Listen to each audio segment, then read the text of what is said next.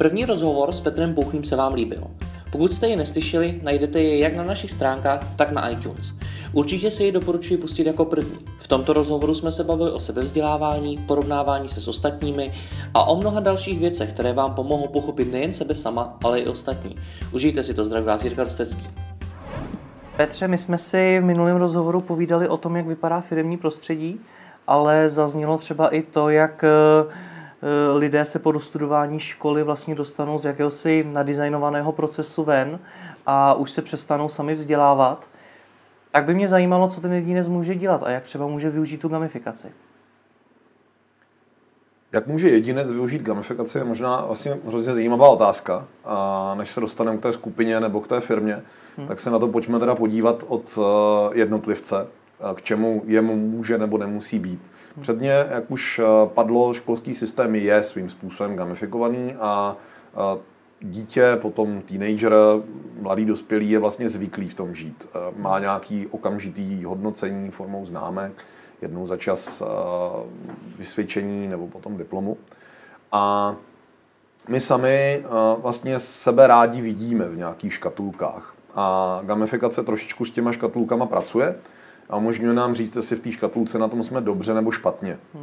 Základním principem poměřování, říkám, že to je dobře, ale prostě to tak je, jsou peníze. Protože ty peníze, eh, nejen, že si za ně můžu koupit nějaký hmotný statky a mít pocit, že si kupuju štěstí, ale spíš ty peníze jsou něco, co můžu kvantifikovat. Prostě eh, je daný nějaký průměrný plat. A kolik je průměrný plat v České republice v jednotlivých regionech je věc, která zajímá každýho a zajímá ho v podstatě vůbec ne z toho makroekonomického hlediska, to znamená, proč prostě, jestli to znamená růst, ztrátu, jak jsme na tom dobře, jak jsme na tom špatně, ne. Ho zajímá jako klíčový porovnání, jak jsem na tom já.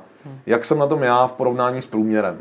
A pokud mám aspoň průměr, tak jsem v podstatě spokojený. Pokud mám nadprůměr, tak se cítím jako, že jo, je to super, jsem king, beru víc než ty ostatní mám jako hezčí auto než soused a hezčí ženu než soused a všechno tady tohle to v tom hraje roli, ale tady je to daný v jasných číslech, cifra je daná. A pokud mám míň, tak se cítím podvedený. Prostě jakýmsi způsobem, protože je nastavený ten standard, tak musím mít silnou integritu osobnosti, abych si řekl, potřebuji vlastně víc. Jako, jako je, je to to klíčové, na co hraju. Ale bohužel většina hraje na číslo, protože to číslo jednoznačně ukazuje. A co se týká individuálního poměřování, tak ty čísla hrají roli samozřejmě kdekoliv jinde. Nebudu vůbec mluvit o pokřiveném 90, 60, 90, což je číslo, který samo o sobě všichni přesně ví, co znamená. U mužů to druhý číslo, který je zajímá, se týká jejich přirození a samozřejmě všichni ho mají velmi dobře změřený. A i když eh, budou říkat, že ne, ale je to jakási touha po jako kvantifikaci sebe, potom, potom nějak se měřit váha je takovým krásným ukazatelem, která prostě nemůže chybět v žádné domácnosti a bez ohledu na to, jak to tím trpí víc ženy teda než muži. Uh, bez ohledu na to, jestli ten, ten partner řekne, prostě pro mě se krásná, atraktivní, bez ohledu na to, kolik ukazuje váha, což tak zpravidla je, proto ty lidi jsou spolu, ne kvůli té váze, tak stejně to té ženě nedá tu váhu jako pravidelně eh, prostě podráždit, zvlášť třeba přes Vánoce nebo Velikonoce nebo přes nějaký jiný svátky obžerství.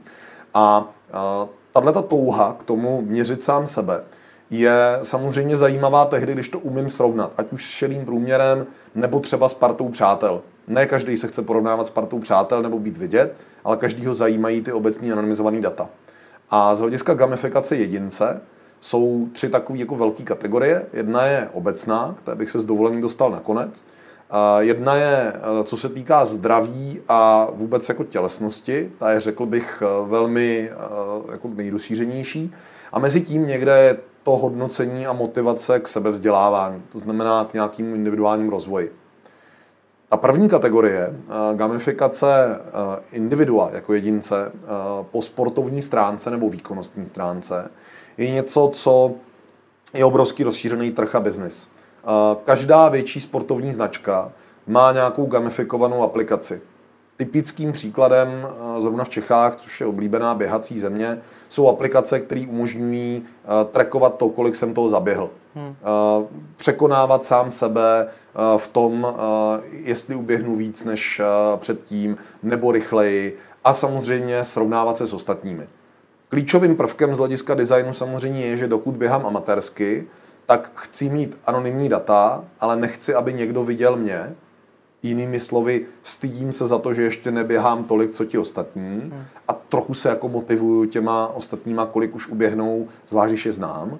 Ve chvíli, kdy už začnu běhat nějaký slušný průměr, u někoho jsou to první tři kiláky, u někoho prvních pět kiláků, tak naopak uh, funguje ta, ta schopnost toho chlubit se. Jednak touha, jsem taky běžec, koukejte, už uběhnu pět kiláků. A druhá uh, samozřejmě i to srovnání a trošičku říct, jako už na to mám, už jsem něco natrénoval. Hmm. Vedle uh, běhání jsou samozřejmě uh, tyhle ty samé aplikace pro pro posilování, pro třeba hubnutí, prostě pro nejrůznější atributy. Trošičku tady s tou touhou chlubice souvisí i obrovský úspěch GoPro kamer, kde, kde prostě zaznamenávám tu svoji věc, ostatní se na to můžou podívat, ale přesto tohle je vyloženě pro jedince, kteří jsou rádi vidět. Zatímco ty data, ta, ta tichá masa, co používá ty aplikace, ty data chce především jako číst. A tahle určitá datasexualita, to touha vědět a srovnávat data, je vlastně jako jedním z klíčových prvků té gamifikace, se kterým potom se dá pracovat nějakým způsobem i dál. Co se týká jakoby té opravdové gamifikace, tak zrovna tady s tím běháním dám jako hrozně krásný příklad hru, která se jmenuje Zombies Run. A ta svého času, když vyběhla, což si myslím, že už bude jak 2.11, 2.12, tak byla v top 100 nejstahovanějších aplikací hmm. na ať už, ať už Android a u toho Androidu je to ještě o to unikátnější, tak na iOS. Ale u toho Androidu to byla jediná z těch 100 aplikací, která byla placená. Ona hmm. nemá žád, ne, nebo neměla žádnou, žádnou freemium verzi, bylo to prostě zaplať 10 dolarů a dostaneš hru. A ta hra v podstatě fungovala velmi stejně jako všechny ty běhací simulátory. Zásadní rozdíl byl v tom, že se tam odehrával příběh, který mi říkal, já jsem byl uh, osamělý běžec uh, číslo 5 na planetě zamořené zombiemi. A vlastně, když jsem běžel a dodržel jsem nějaký harmonogram, který mě to trochu jako koučovalo, tak se mi odkrývaly další části příběhu. A sbíral jsem nějaké virtuální předměty, ale zajímavý bylo poslouchat ten příběh. A ten byl opravdu poutavý. Takže když to chtělo, teď si dej sprintík, tak to nebylo o tom, a teď jdeme do sprintu, ale o tom, teď jdou po tobě, běž, běž, co to dá, prostě hmm. vyraz a dej to aspoň třeba 300 metrů, pak jim utečeš. A jindy to naopak bylo zbytečně, to z rychlostí nepřeháněj, zpomal, zpomal, prostě tam někde můžou být. Ten zážitek z toho je úplně jiný, než, než když sleduju jenom tu aplikaci. Taky ten úspěch jako jednoznačně hovoří, že vlastně příběh a zasazení do příběhu, to, to vidění sebe sama jako nějakého hrdiny v příběhu, je ten druhý klíčový prvek, který pro gamifikaci hraje obrovský roli. A myslím si, že je často opomíjený v těch jednoduchých eh, měřících systémech, eh, protože tam chybí. A samozřejmě, když ten příběh tam dám, tak ta gamifikace je potom jako mnohem atraktivnější, než když tam ten příběh není. Tohleto využívají hodně právě vzdělávací aplikace, hmm. což je jiná forma, jak můžu sám sebe gamifikovat oni mě motivují do toho, abych nějakým způsobem se učil, vzdělával, memoroval, rozšiřoval si obzory. A ty mnohem častěji pracují s příběhem. Ty už by nevystačili s tím, že dneska se naučil 10 slovíček jej, ale ten příběh je do něčeho zasazený. Buď stavím nějaký svý království, nebo se starám o zahradu, nebo nějakým způsobem objevuju další kousek příběhu, třeba cestovatele, hmm. kterým se tak trochu sám cítím být, když vlastně se učím jazyky. A uh, pracuje to jinak se všema ostatníma principama, rozkouskování toho učiva na malý kousky, uh, opakování do té doby, dokud si nejsem jist, že to opravdu umím, odměňování nějakou okamžitou zpětnou vazbou v podobě bodů, hvězdiček, uh, nějakých kratších certifikátů. Uh, samozřejmě ten design musí být dobře udělaný. Nestačí jenom gamifikace, pokud to nemá pedagogický základ a není to portfolio jakoby dobře rozložený, tak samozřejmě jako mi to učení nejde. Ale když už mám dobrý pedagogický základ, tak gamifikace je přesně to, co potom odděluje ty, eh, řekněme, učební programy, které jsou založeny jenom na té pedagogice, s těma, co jsou založený na pedagogice a nějaké další motivaci. Hmm. Školy, zvlášť moderní, do toho dneska obrovsky jdou jako do toho, aby přidávali do toho učiva to, co bude ty studenty bavit, aby jim tam dávali co to například může být? to nejcennější je to sžití s tím, já jsem to součástí. Tady se teď bavíme spíš o školách jako hmm. základních, potažmo středních. Je to možnost toho si to vyzkoušet. To praktické učení, nebo učení rukama, je jeden ze silných motivací, že nepoužívám jenom hlavu, ale používám taky ruce. Nicméně, i když se budu bavit jenom o těch oborech, kde si to nemůžu, řekněme, ručně vyzkoušet, nebo by to bylo velmi neefektivní, tak je to ta touha vtáhnout, snaha vtáhnout ty žáky do toho, že v podstatě hrají hru a že součástí té hry je nějaký příběh, který odhalují. A v něm jsou zaobalené ty ostatní klíčové dovednosti. Hodně velký úspěch, když se podívám do zahraničí, je internátní škola dánská, která se jmenuje Osterskov a ta vlastně učí hodně těmihle metodami. Uh, v podstatě ti žáci si tam hrají, takže jeden z jejich nejúspěšnějších projektů, když byl boom Harryho Pottera, hmm. bylo, že měli čarodějnickou akademii, a v Harry Potterovi po sobě ti žáci vlastně hráli hru, opravdu jako hru, kde jednotlivý koleje se snažili soutěžit s těmi druhými. Mm-hmm. A když po sobě vrhali zaklínadla, jakože opravdu mávali hůlkou a pro ty děcka to byla jako Zase velká takže hráli fanfrfál. Oni hráli fanfrfál, ale, ale tady u těch zaklínadel to chci říct, protože oni zaklínadlo, mm. když vyřkli, tak po něm museli říct jméno prvku chemického. Mm-hmm. A druhá strana, když to taky chtěla odvrátit, tak musela vystřelit eh, jeho číslo v periodické tabulce. A potom mohli vystřelit vlastní prvek. Mhm. Čímž vlastně jako memorovali relativně tupou tabulku prvků a uvědomovali si jejich váhy. Předtím tu tabulku prvků doplňovali a ta tabulka prvků nevypadala prostě jako striktně nalajnovaná, ale byla to taková jako čarodejnická tabulka prvků, kde bylo jako prostě zajímavý postupně odhalovat. Vůbec ten princip postupního odhalování je zase jeden z těch silných gamifikačních prvků. A oni s tímhle pracovali. Když se uh, učili o renesanci, tak ten učitel třeba přišel v roli. On přišel v kostýmu a řekl, uh, dobrý den žáci, moje jméno je Isaac Newton a dnes jste uh, v mé dílně, kde budeme spolu celý následující týden. Hrál s nimi od začátku tu hru. V Čechách tady tohleto je obrovsky uh, populární pod oborem dramatické výchovy což je něco, co tu máme řádově od 60. 70. let, ať už eh, v Praze na Damu eh, nebo v Brně na Jamu. A chodí z toho přesně ti pedagogové, který ty eh, děti, a nejen děti, jako milujou, protože tomu umí dát ten příběh, umí to do toho zaobalit. A tohleto je i několik jako v tuhle chvíli programů, který běžejí na, na základních školách, který vyloženě pracují příběhem. Eh, hrozně krásný příběh, eh, říká se tomu storytelling, tím, hmm. tím zkratkovým slovem to někdo googlil. A tady ten storytelling, to znamená schopnost vyprávět příběh, u nás je ještě v plenkách. V Museum of London, když člověk dojde, tak jsou tam storytellingové eh, sessions, ty setkání, normálně s zaměstnancem toho muzea, který skrze storytelling vysvětluje tu expozici. A ty děcka se ptá a oni sami můžou jít na pódium a tak trochu znovu zažít uh, prostě požár Londýna. A u nás tím pracují třeba, že mají krásnou jako vesnici a blízko sídlí obr koloděj a ten tu vesnici může taky zničit, stejně jako může, jí mít, může mít rád a může jí pomoct. A ty děcka v rámci rady těch vesničanů eh, vlastně rozhodují, co s tím obrem. A řeší tam takhle otázky, dneska velmi populární jako integrace, soužití se sousedem, který ho prostě nelze jednoduše ubít a zároveň může představit potenciální hrozbu kulturní výměny, v neposlední míře samozřejmě, a to teď nesouvisí s obrem kolodějem, ale jako součástí toho je třeba vesnický rozpočet. Co postaví, hmm. jestli si chtějí postavit cukráru nebo raději spravit chodníky, což třeba pro třetíáky, čtvrtáky je velmi jako zajímavá forma občanského aktivismu a spolupodílení eh, na nějakém jako politickém dění, když si to vůbec neuvědomují, ale do budoucna se to obrovský zúročí. Tohle to je třeba opravdu spíš už playful design než gamifikace, jako využívání her pro, pro výuku ale pro naši jednoduchost to teď nechme v té škatulce gamifikace, ono se to potom dělí ještě uh, jako hlouběji. Takže to je druhá kategorie, kde to můžu použít. Krom hmm. toho, že uh, sám sebe eh, nějakým způsobem motivuju do sportu, tak sám se můžu motivovat i do vzdělávání. A tou poslední kategorií je v podstatě motivování do čehokoliv jiného. Gamifikace je především o podpoře napřed krátkodobé v přerodu v dlouhodobou motivaci. Uh-huh. To je to hlavní, s čím pracuje. Z legrace, ale vlastně to legrace vůbec nebude, do budoucna kartáček, když si s ním vyčistím zuby, tak mi za to nešte nějaký body a pochválí mě, že jsem dobrý.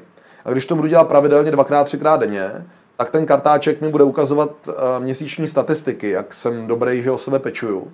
A věřím tomu, že to může dospět do budoucna do toho, že když výsledky z toho kartáčku nebudu chtít sdílet se svým zubařem, takže zaplatím za to vyšetření zvlášť ze státních peněz násobně víc. Protože prostě nedbám na prevenci a ten kartáček ji bude umět hlídat. A ano, ten nebezpečný velký bratr tam samozřejmě vždycky je, ale primárním cílem toho kartáčku bude mě jako motivoval že bude prostě hravej. A když to celý ještě zabalím do toho, že uh, nechci mít zuby jako čarodejnice nebo jako zlobr, a tohle přednesu úplně malým dětem, tak ty kartáčky budou milovat. Budou se prostě těšit na to, až si večer budou moct vyčistit zuby, protože tím získávají nějaký hvězdičky. A tím se dostávám v podstatě k tomu, jak se dá motivovat do čehokoliv. Krom toho, že můžou existovat specializované aplikace, pro rodiče, kteří poslouchají, vřele doporučuji stránku Chore Wars, najdete ji potom pod videem. Hmm. Na Chore Wars jsou to v podstatě hrdinské války, kde ty hrdinské akty jsou uklízení. Umiju nádobí, super, můžu si to v digitálním světě zaznamenat a být lepší než mý spolužáci nebo než náhodní děti z celého světa. Vyluxuju, dostávám opět nějaké zkušenosti, body, můžu to zužitkovat v tom herním světě. To je obrovský populární aplikace, protože to dítě najednou jako ví, že je hrdina a že dělání domácích prací je hrdinství. Není to taková ta práce, kterou jako musím taky udělat, protože to naši řekli, ale je to svým způsobem hrdinství. Všichni chceme být hrdinové. To je ostatní důvod, proč eh, jako z deseti nejprodávanějších a nejblíbenějších eh, filmů, teď teda dobře, už jich je tam jenom šest, bylo tam sedm, z nich bylo fantasy a bylo to o hrdinech. Ta touha se s tím stotožnit. Obrovský boom filmů s eh, komiksovou tematikou, kde je to o nějakým jako archetypu amerického hrdiny, sledujeme to prostě proto, že tak trochu všichni chceme být ten, ten Batman nebo Superman nebo, nebo nějaký jiný superhrdina. My teda nechcem dostávat na budku jako oni, nám stačí, že se na ně budeme koukat, když oni dostanou na budku, ale to vítězství trochu procítíme s nimi. No a když je to něco, co nebolí, umývání nádobí vlastně nebolí, tak eh, je to jako pěkný přirozený proces. Eh, sám sebe můžu se snažit motivovat do čeho jiného. A ku příkladu obchodníků, abych zdvihnul telefon a prostě zavolal hmm. a neodkládal to. A když bych měl gamifikovanou aplikaci, která mi tohle umožňuje dělat, mám zase tu motivaci minimálně, protože vidím, eh, kolik těch telefonátů jsem udělal. Můžu porovnat sám se sebou. Existují aplikace, jedna z nich je vlastně hodně zastřešená Jane McGonigalovou, což je profesorka z MIT, která obrovsky razí význam her pro rozvoj jedince a řekl bych, že je v tom jako světově nejediná, ale asi nejvíc známá. Měla o tom několik TED Talků, napsala o tom výbornou knihu Reality is Broken, kterou doporučuji. Ta přesně říká, k čemu ty klasické hry vedou, vedou člověka, aby byl lepší. Ona sama výraz gamifikace vůbec nemá ráda, protože ho vnímá jako úplně zjednodušení té podstaty, že zábava je ta hra, nikoliv jenom ty mechaniky z té hry a v mnohým s ním v tomhle souhlasím a vlastně ve všem, protože jako na rozdíl ode mě je na tom násobně větší kapacita, která má prostě obrovský výzkumný tým, takže uh, trošičku můžu ve svém biznesu jenom tak jako číst ty věci, na které oni mají čas dělat, protože prvotní výzkum, to už by tady v Čechách vůbec nikdo nezaplatil. A ona má aplikaci, která se jmenuje Super Better, jako uh, super lepší. A člověk si tam může nastavit cíle, který chce dosáhnout, když jich dosahuje pravidelně, tak je za to odměňován a pak si taky může nastavit, co ty odměny znamenají. Drobnou nevýhodou je, že samozřejmě tam není žádná třetí instance, která mu ty odměny nastaví. I když v rámci třeba partnerského života pro sebe může ten pár udělat to, že jeden druhému pomůže vyvážit ty cíle a společně si říct, co jako důležitý může to člověk udělat třeba se svým osobním koučem a využít potom té aplikace. Sám si sám to nastavování může být těžší, když nemám dostatek vůle, Eh, tak si můžu prostě nastavit ty odměny jakoby špatně, příliš snadno nebo příliš nedosažitelně, ale je to jakoby relativně pěkný nástroj, ke kterému potom, eh, který je v podstatě zadarmo a eh, můžu si k němu dokoupit třeba moduly, které už mi nastavují ty cíle přesně pro to, v čem se snažím být lepší. Jestli zbavit nějakého zlýho návyku, jestli nějaký dobrý návyk získat. Podobných aplikací, ještě jako druhý uvedu RPG Live, což je v podstatě já sám jako hrdina v pixelové grafice, který si taky nastavuje ty cíle, ty, ty hrdinské questy, které chce porazit. Liší se od toho superbetru trochu tím, jak přemýšlí nad tím hráčem, jak ho motivuje. Někomu může vyhovat jedno, někomu druhý, někomu ještě třeba některý z jiných systémů. A soustředí se víc jako na dlouhodobý úkoly. Že si tam vytyčím jako úkol, já nevím, chci být ve Forbesu, tak si tam dám prostě ten úkol, chci být ve Forbesu a podle toho, jak cítím, že to je obtížný, tak si k němu potom nadizajnuju ty podúkoly a vždycky, když ty jednotlivý subquesty, jak by řekl hráč World of Warcraft, splním, tak dostávám nějakou jako virtuální odměnu, hlavně se přibližuju k tomu cíli. Není to nic jiného, než s čím pracuje každý první coach. Někdy z legrace říkám, že gamifikace je taková jako automatizace coachingu. Mm-hmm. U individuála, který si může za A dovolit a za B dospěje k tomu, že chce mít kouče, a má teda zároveň štěstí, že narazí na opravdového kouče a ne na nějakou pseudokvašku, co absolvovala dva eh, víkendové kurzy coachingu a teď to jako taky jde dělat, ale opravdu jako kouče, který ví, co dělá, tak uh, samozřejmě si je tohle vědom a ten individuální plán nějakým způsobem nastavuje a taky tam odškrtává a plní svý denní úkoly a cíle, ale uh, vlastně pokud nemá tuhle tu možnost, tak tohle mu to řeší. Osobně si třeba myslím, že je hrozně dobrá kombinace. Uh, Petr Ludvík napsal knížku Konec prokrastinace, která sama o sobě je silná, protože říká, jak to dělat, ale samozřejmě pokud člověk nemá vůli a nedrží se, tak uh, v tom neuspěje. Pokud skombinuje konec prokrastinace metodicky s aplikací, která mu v tom pomáhá, hlídá to, počítá ty bodíky, můžu se srovnat s ostatními, tak potom ten výsledek samozřejmě bude jako násobně lepší protože mě něco nutí k tomu to udržet, ať už je to ten sociální tlak nebo ta radost samotného získávání bodů. To byla asi nejdelší odpověď na jednu otázku, jakou jsem zažil. Ehm, když se ještě zastavíme teda u toho člověka, o čem to, je to všechno vypovídá?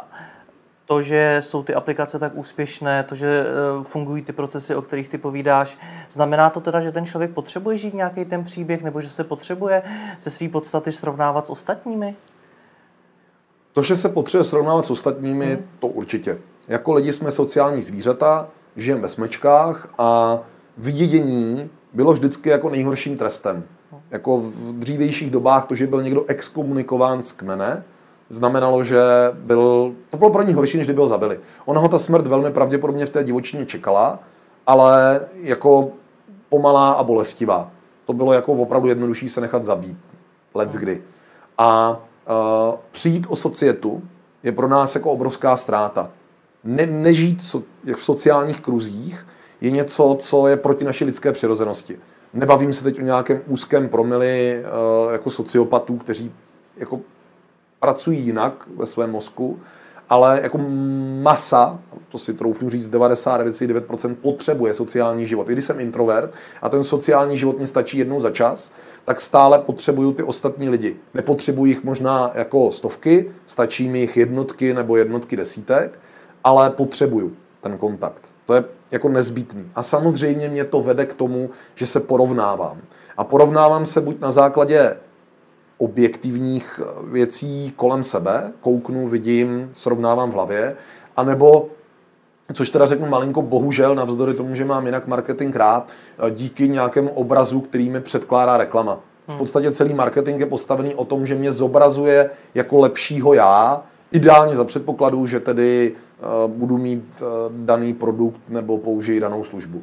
A uh, když to teda se vrátím zpátky, my vlastně chceme být všichni lepší, ale v ideálním případě chceme být lepší, abychom proto nemuseli nic dělat. To je jako základní premisa. Krom toho, že chceme být lepší, tak jsme líní. Takže nám často stačí se koukat na ty, co jsou lepší a mít tak trochu pocit, že díky tomu, že na to koukám, tak to už jsem jakoby na půli cesty. A mnozí u toho zůstanou.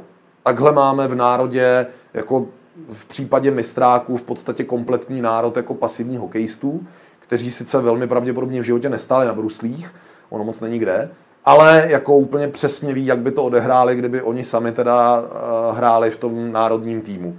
A podobně je to jako s většinou kolektivních sportů. Tady jako, jako pasivní sportovci jsme Češi hrozně dobrý. Naštěstí jako jsme hrozně dobrý i v těch aktivních sportech. Je to jako opravdu, jsme, jak jsme malá země, ale jak už jsem říkal, my jako Češi jsme obrovský hravý národ. A vrátím se zpátky, vím, že trošku utíkám. Ta myšlenka, ta myšlenka teda je, že uh, já chci být lepší a pokud mi to něco usnadňuje, tak do toho jdu. Ale samozřejmě pokud nemám tu vůli, že chci být lepší, podvědomě chci, ale aktivně, ideálně bych proto nic nedělal, tak mě nespasí ani gamifikace. Ani svěcená. To, to prostě potom možná někde na sklonku života si řeknu, mohl jsem něco dělat jinak. A samozřejmě uh, to lepší neznamená, že chci být nejúspěšnější, ostatní porazit nebo mít víc statků. Ne, to znamená, že chci být jako lepším já v nějakých svých metrikách.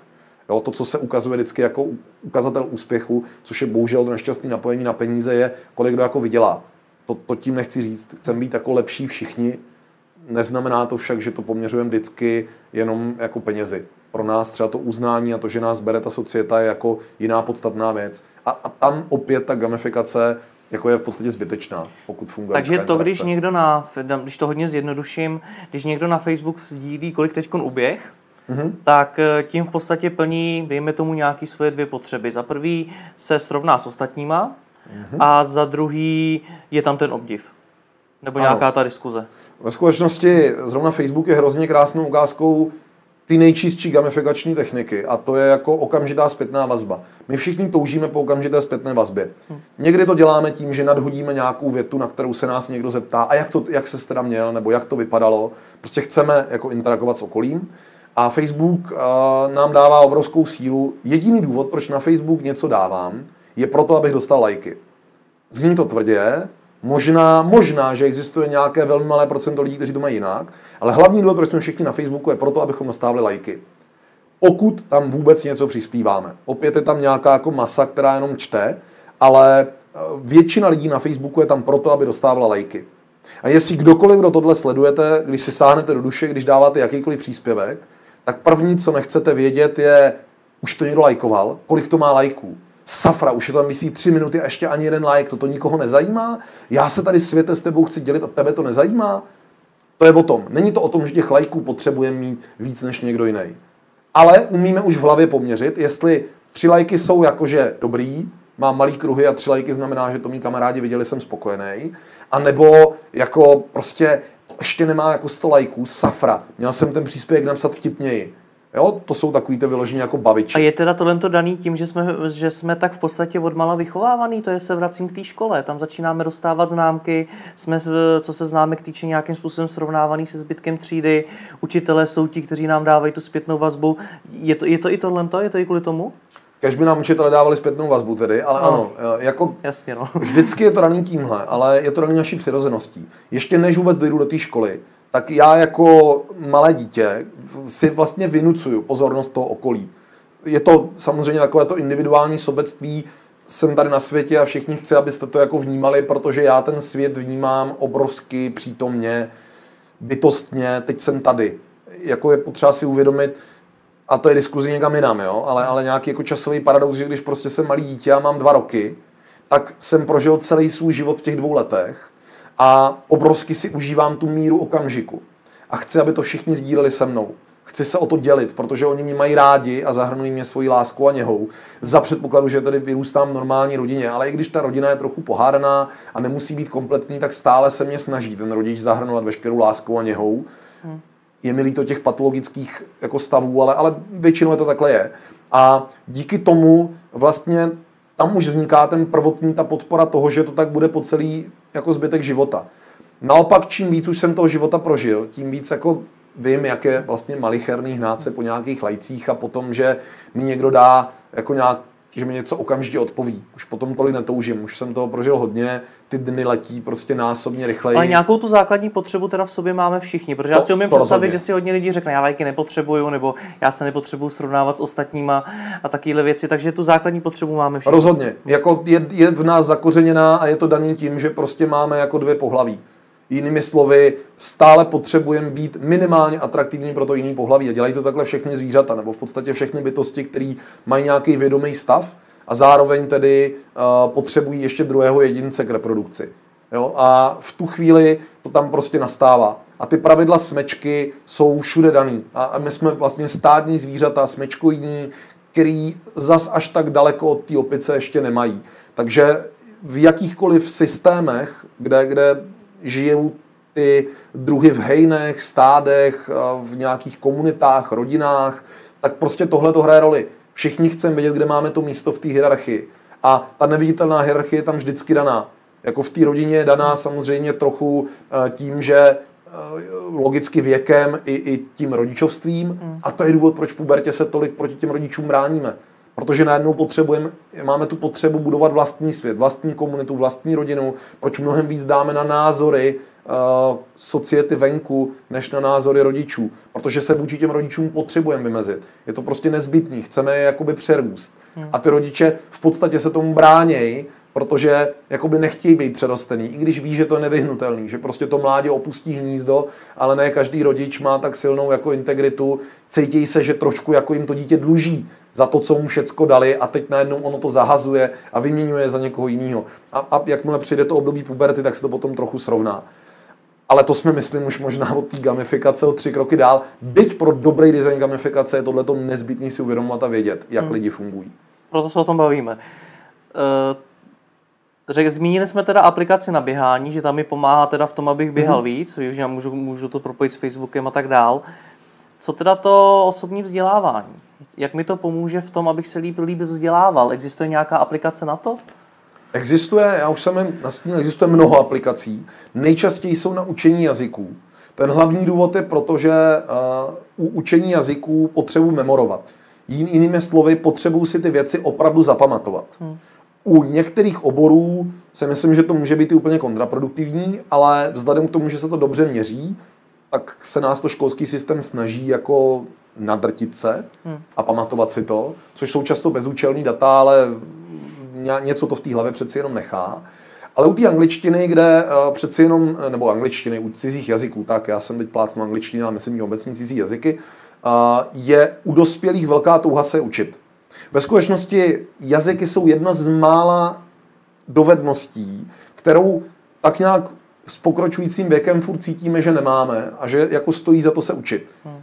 Někde se stalo, že už nevěříme moc ve studiu po studiu a věříme, že teď už ten nějak dožijeme a vzdělávat se nepotřebujeme, nebo se vzděláváme velmi nepřímo, ani to nepovažujeme za vzdělávání, třeba to, že čteme noviny, knihy, uh, sledujeme uh, dokumenty, ale uh, u té angličtiny takový jako nej, nebo u té angličtiny to jazyka takový nejvíc zřejmý. A tam právě fungují velmi dobře uh, jednak dobrá metodika učení. Přiznejme si, že jako sedět ve třídě a poslouchat toho kantora a potom se to učit z jednoho seznamu, což já si takhle pamatuju, že, že ve třetí, čtvrtý třídě, když jsem se učil jako mimo školu německy, tak to bylo přesně tímhle nudným způsobem. Když to srovnám s technikama, vlastně velmi hravejma, které se používají dneska, od vizualizace, obrázku, od, od rozbití toho jednoho sáhodlouhého seznamu na konci lekce v menší úseky po pěti, deseti slovíčcích, v kartičky, který otáčím, když je potom umím, tak beru nějaký jiný, v to, že se učím skrz třeba eh, nějaký jako deskový hry, Jo, to, to, to, to je obrovsky pomáhá. U těch aplikací ta čistá gamifikační část je o tom, že mám nějaký levely. Postupuju po úrovních, které jsou Oni ty levely jsou v podstatě i ty jednotlivé kapitoly učebnice, ale tolik si ji ne, neuvědomuju. Jo? Prostě to, že jsem teď v kapitole 22, jako není to samé, jako že jsem na úrovni 22. Jo? Nebo na úrovni třeba 4. Jako samozřejmě, když těch úrovní udělám inflačně, že je 200, tak potom ta první úroveň, ten skok o jedna nahoru nemá žádnou jako sílu. Proto bývají ty gamifikační systémy zpočátku nastavený, takže na začátku ty úrovně dostávám rychleji, aby mě ten systém navnadil, aby mě ho bavilo hrát, takže mě odměňuje rychlejc, potom mě odděluje, odměňuje pomalejc, protože už očekává, že jsem tam hlavně kvůli tomu učení a vyrobil jsem si ten základní návyk a stále mě motivuje, ale už to dělá po pomalejších kouskách. A takovýhle, takovýhle aplikací jsou opravdu jako desítky, které s tím pracují. A buď s tím pracují tak, že mi dávají chytře předkousané informace a odměňují mě nějakými levely a zkušenostmi a není k tomu žádný příběh, a nebo s tím právě pracují, jak už jsem říkal hned na začátku, tím, že mi to zabalují do nějakého příběhu. Že z mě dělají hrdinu, že z mě dělají budovatele, že si na něčem nepřímo vizualizuju, jak sám rostu. Protože uh, jako jedno z největších úskalí, když hraju digitální hru, dám jako příklad World of Warcraft, ale v podstatě jakoukoliv hru, která má u sebe napsáno RPG, což znamená, že ten roleplaying, ta, ten hrdina se někam vyvíjí, tak já mám zpravidla nakreslený nějaký strom, a v tom stromu vidím, že když teď jsem dosáhl úrovně 4, tak se můžu naučit krom téhle dovednosti tyhle dvě dovednosti. Hmm. Toto samé já mám v životě, mi to bohužel nikdo nenakreslil. Takže já prostě nevím, že když dosáhnu nějaké úrovně v téhle dovednosti, že mi to odevře zcela nový obzory. Že najednou přestanu jenom tupě kopírovat kód a napodobovat někoho jiného, ale že budu moct vyvinout svůj vlastní styl, ku příkladu. Hmm. A uh, protože to neumím takhle jako kvantifikovat snadno, hmm. tak uh, nemám takovou touhu se rozvíjet. Když mi to někdo kvantifikuje, což přesně ty vzdělávací programy dělají, tak potom tu touhu mám. Ještě řeknu poslední příklad, a to jsou onlineové kurzy. To je totiž hrozně hezká kategorie. Onlineový kurz má jednu obrovskou nevýhodu. A že často bývá především dlouhý. Je ten e-learning starého typu, kde si stoupl speaker a v podstatě měl frontální přednášku, jako je stále ještě moderní typ na vysokých školách. Prostě si někdo stoupne a protože něco ví, tak o tom mele. Trošičku, co teď dělám, bohužel já, ale uh, jako buď to ten člověk vydrží poslouchat, když je namotivovaný to poslouchat, já si vás vážím, že to posloucháte. A nebo to nevydrží poslouchat, protože to není prostě dlouhý. A upadá pozornost, takhle jako kolísa. Kdybych tohle mělo být opravdu výukový video, tak bychom museli rozdělit do menších sekcí. Udělat na tu otázku maximálně odpověď 3-4 minuty. Proložit ji třeba interaktivním dotazem. Nechat něco typnout toho uh, posluchače nebo toho žáka. Uh, udělat, udělat tam uh, nějakou možnost jako toho, jak to vidějí oni a pak to srovnat s tím, jak to vidí trh. Ono totiž, když by se jenom zeptám, kolik si myslíte, že je gamifikovaných kurzů v tuhle dobu, a teď člověk si řekne, no tak myslím si, že gamifikovaných je třeba 10% kurzů. A pak jako řeknu, tak eh, na některých platformách je gamifikovaných 100%, kurzů, ale v globálním trhu to třeba teď znamená 40%. Tak najednou, aha, si to číslo pamatuju, Protože pozor, zase jsme u toho principu srovnávání, hmm. napřed jsem si vyrobil nějakou pravdu a o to víc mě teď zajímá ta druhá pravda. Když by mi to někdo jenom přednesl, tak už tam ten princip srovnávání není. Jo, což je jako jeden z těch prvků. Říkat může teprve gamifikace je možná trochu jako snažit se pod gamifikaci strčit všechno, ale rozhodně gamifikace s tímhle prvkem jako silně pracuje.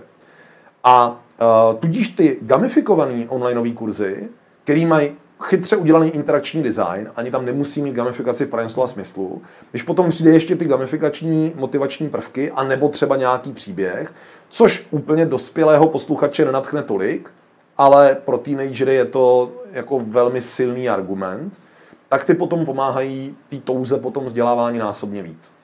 Dobře, to, zkusme to teda prakticky. Eh, dejme tomu, že se chci vzdělávat v SEO. Hodně našich čtenářů a diváků se chce v SEO vzdělávat. Mm-hmm. Co teda můžu udělat? Co mi může pomoct? Existuje aplikace, která mě naučí SEO? To je velmi dobrý dotaz. Uh, neexistuje aplikace, která naučí SEO, nebo já o ní alespoň nevím, ale myslím si, že neexistuje a to z toho důvodu, že za ASO je hrozně mladý obor. Jinými slovy, uh, lidé, kteří se naučili dělat SEO, raději dělají SEO místo toho, aby prndali o tom, jak dělat SEO. A je to hodně široký obor, já tomu rozumím, hodně široký, komplexní, široký ale... ani nemusí být, já si myslím, že... Jakýkoliv docela... jiný obor klidně jazyky mají výhodu, že zajímají masu, tudíž designovat gamifikaci pro jazyky se mi dlouhodobě vrátí. Hmm. Design gamifikace jsou stovky hodin, zkoušení, iterování, hledání, správného zaměření na správný typy hráčů nebo těch uh, studentů nebo, nebo účastníků, uživatelů. Uh, budu používat zjednodušeně výraz hráč. Jo. Tak uh, to jako něco stojí. A tím pádem uh, udělat gamifikované řešení, které by mělo být návratný finančně, jde u něčeho, co chce potřebovat masa. Když vymyslím eh, gamifikaci nějakého typu kurzů a vlastně gamifikuju platformu, nikoli v konkrétní kurz, potom už můžu ten kurz třeba o SEO do ní dostat tak, aby byl zajímavě podaný, aby pracoval s tou interaktivitou, aby pracoval s těmi motivacemi, aby ten účastník třeba toho onlineového kurzu dostával nějaký uh, odměny, badge, body, mohl se srovnávat žebříčku, viděl, jak jiní postupovali, jak on třeba splnil ty praktické cvičení ve srovnání se zbytkem jiných SEO studentů, ať už z České republiky nebo z celého světa. Takhle by to fungovalo a v podstatě stačí mít platformu a potom do ní můžu klidně vyučovat SEO. Ale aplikace, která by byla zaměřena na SEO, tak jak je aplikace, která je zaměřena na francouzštinu nebo portugalštinu, prostě v tuhle chvíli není, protože ten trh je velmi malý. A bude vůbec někdy, protože třeba já si rozhodně učit se SEO není jako učit se slovíčka, že jo. Bude teda vůbec někdy nějaká aplikace nebo nějaký nástroj, který mi může v tom pomoct i na takovéhle obory, které se třeba týkají online marketingu? Věřím tomu, že ano. A již teď existují platformy, které ta sama o sobě platforma dělá tu motivační a gamifikační část, rozděluje ten systém tak chytře, že to baví toho studenta studovat a ví, že někam roste. Dokonce samozřejmě potom pěkně pracuje s tím, že po jednom kurzu dá doporučení na jiný kurzy, což je ten kompetenční model, o kterém jsem mluvil, protože abych mohl dělat SEO, tak velmi pravděpodobně potřebuju vlastně několik různých uh, znalostí a na každou z nich by se dal dělat samostatný kurz a jenom potom získávám ten, teď jsem to dosáhl z anonymního hrdiny na hrdinu seaře. Stejně jako můžu být hrdina uh, ku příkladu tvůrce virálních videí. Jo, jako ono to trochu jako souvisí jedno s druhým, taky je to jako marketing. Úplně stejně můžu být hrdina uh, stavby prodejen jako to, jak jsou v prodejně rozložený regály, jak projíždím tou uličkou, kde co vidím, to je samo o sobě jako velká alchymie, která je velmi podobná SEO v určitým způsobu myšlení. Tam taky musím mít, který slova dobrý, špatný, který fungují, který prodávají, eh, který samozřejmě lidi vyhledávají. Hmm. No, to, to je, v mnoha oborech by některé kurzy absolvovali eh, účastníci tohohle toho marketingového balíku stejně, ale ve finále by se zaměřili potom jako jinak. Jo. A takovéhle platformy existují, podle mě jako budoucnost digitálních výukových platform je jenom v in, dobrém interačním designu, ve skvělém uh, uživatelském rozhraní a v gamifikaci. Hmm.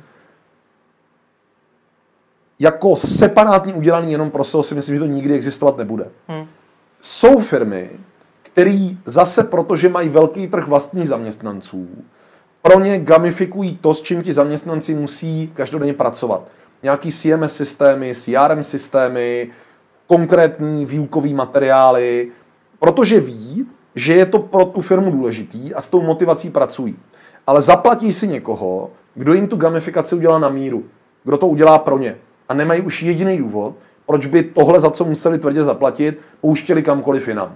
Hmm. Jako zcela stejně to z mnoha, a to si troufnu říct, že jako na tom trhu tak je, dobrých materiálů k tomu, jak ku příkladu řídit marketingovou agenturu, je nula. Je hodně jako různých informací o tom, jak dělat marketing, ale jak řídit marketingovou agenturu, nula. Protože ti, co už umí řídit marketingovou agenturu a chtějí to někomu předat, aby to převzal po nich, ho trochu z otce na syna jako zaškolej a vysvětlí mu ty jemné nuance, ale nemají jediný důvod, proč tohleto know-how přední zbylýmu trhu. Hmm. Proč by to dělali? Proč by vychovávali někoho, kdo je konkurencí? Hmm. Já netvrdím, že to je správný, možná to může být leckde krátkozraký, ale prostě to tak je. Když se ale vrátíme k tomu jednotlivci, mm-hmm. Co teda může on vyzkoušet? Protože na jedné straně je tady ta jeho vnitřní potřeba se s někým srovnávat, na druhé straně třeba řeší problém právě s tím, že se nemůže dokopat k tomu vzdělávání, chybí mu třeba ta motivace. Eh, co mu může pomoct? Já vím, že třeba ten zmiňoval si konec prokrastinace, tam má Petr Ludvík, tuším, buzdrlístek, a nebo má to zase podobně jako v případě toho běhání nějak sdílet na Facebook, nebo co má, co má dělat v tu chvíli? No to neexistuje univerzální rada. To je první jako důležitá věc, že obrovsky záleží na povaze toho hráče. Jako jaký on je typově. Jsou eh, hráči, který natchne to, že se budou s někým srovnávat a budou mít, když to přeženu, ten buzerlístek, když teda použijem, což je sám o sobě hrozně pěkný gamifikační princip, byť takhle sám o sobě to není gamifikace, ale jenom jeden princip, velmi silný. Pokud ho ale vyplňuju, jo, to tam jako největší problém s buzerlístkem je vyprokrastinovat vyplňování buzerlístku. A uh, jako ve chvíli, kdy třeba ten buzerlístek budu mít doma a uvidí ho celá rodina a všichni si tam budeme jakoby bojovat s těma malýma démonama, hmm. tak ten sociální tlak může pomoct.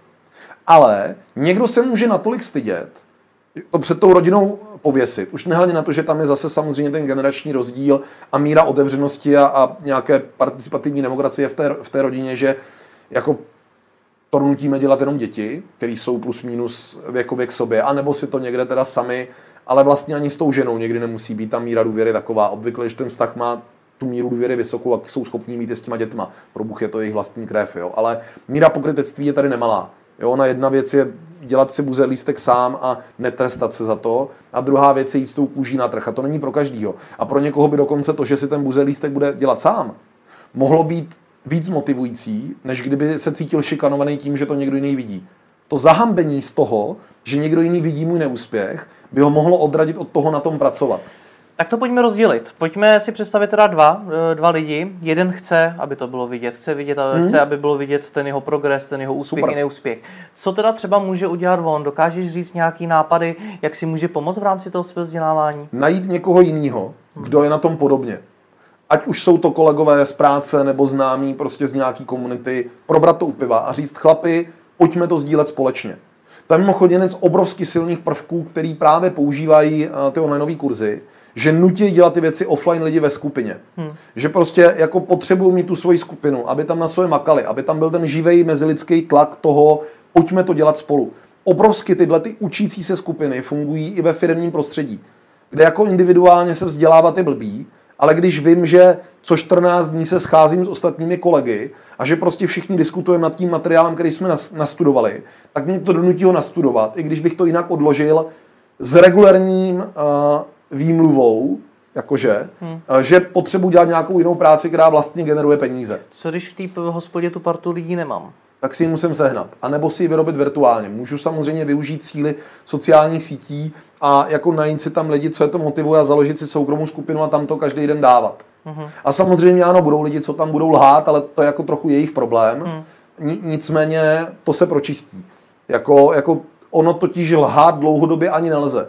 Jako hrozně dobře funguje jakýkoliv systém, opět vycházím hodně z toho firmního prostředí, že když ty lidi jsou nucený to vyplňovat, i blbou docházku, nebo výkaz práce, tak uh, jako když už tam časem nemám co lhát, jo, tak začnu ten výkaz práce vyplňovat pravdivě.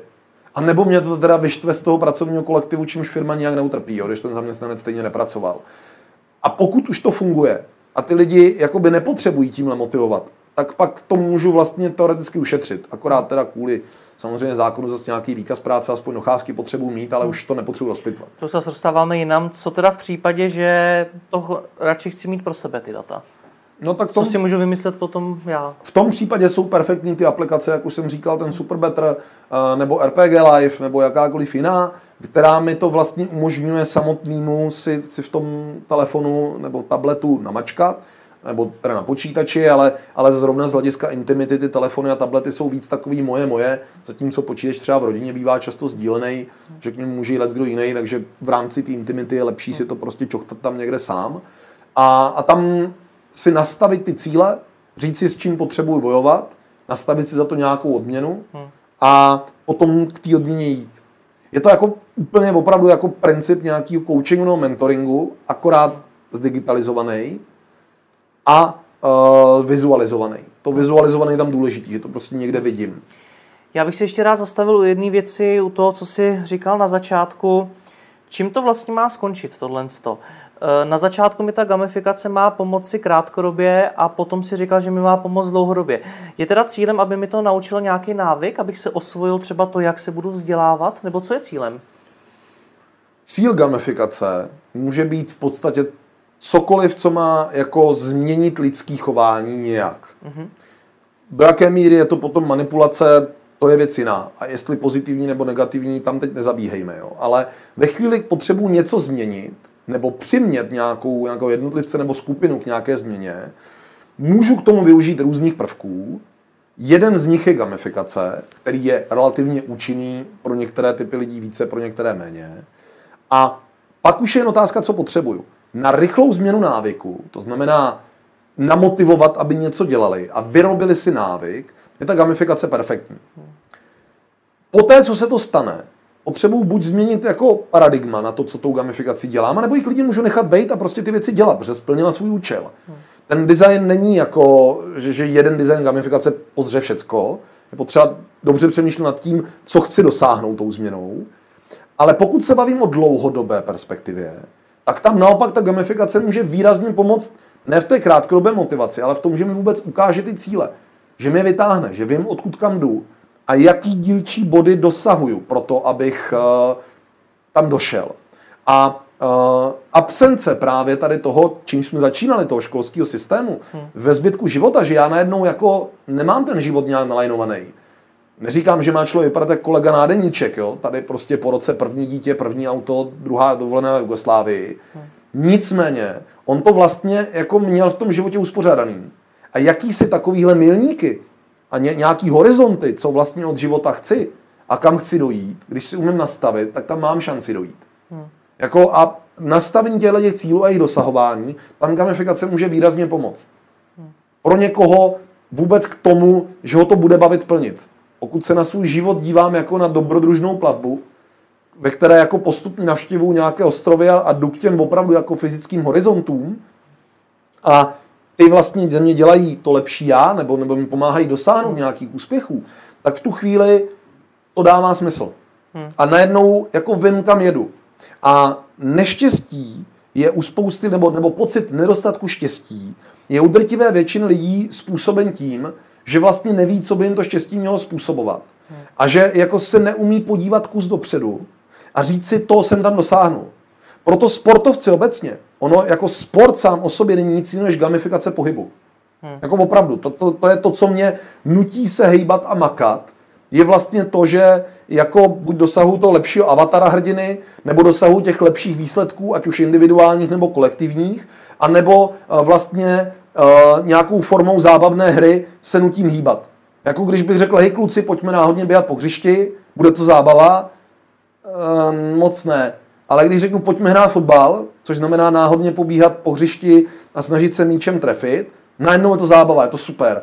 A prostě nevnímám, že u toho nesledu, u toho kolikrát, že zhazuju kalorie, že dělám něco pro svý tělo, že posiluju plíce, že jakoby prostě tím utužuju i toho jakoby ducha. A zároveň, jako některý uh, business lídři říkají, já bych do firmy primárně chtěl přijímat sportovce.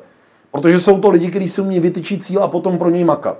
Hmm. A jako samozřejmě kolektiv složeným ze samých sportovců je vysoce kompetitivní prostředí, což pro některý biznis je napadlajs, ale přesto jako ten sport je v tomhle obrovská síla a jde to vidět. Jako na, na, na tom, jak ten člověk přemýšlí o životě. A sportovci jsou mnohem častěji šťastnější, protože oni jakoby rozumí tomu, co mají od života. Oni, oni ho žijou naplno. Ten, ten adrenalin, to vyplavení endorfinů, tomu pomáhá. Ale to nemusí být jenom sport, co, co to dělá. Tam je to spíš o tom, že ví, kam jdou a když toho dosáhnou, tak z toho mají radost. A ta radost dosahování cílů je vlastně přesně to, co ta gamifikace designuje. A je to mnohem důležitější než ty jako body a žebříčky. Hmm. Tohle je to, o co hrajem. To je ta radost dosahování cílů, to je to celkový štěstí a spokojenosti s tím, jak sám na své makám a jak ten život vedu. Proto to dává význam. Jako kdyby to bylo o těch žebřících, tak to nedělám. Tak děkuji moc za rozhovor. Já děkuji za pozvání. Mějte krásný den.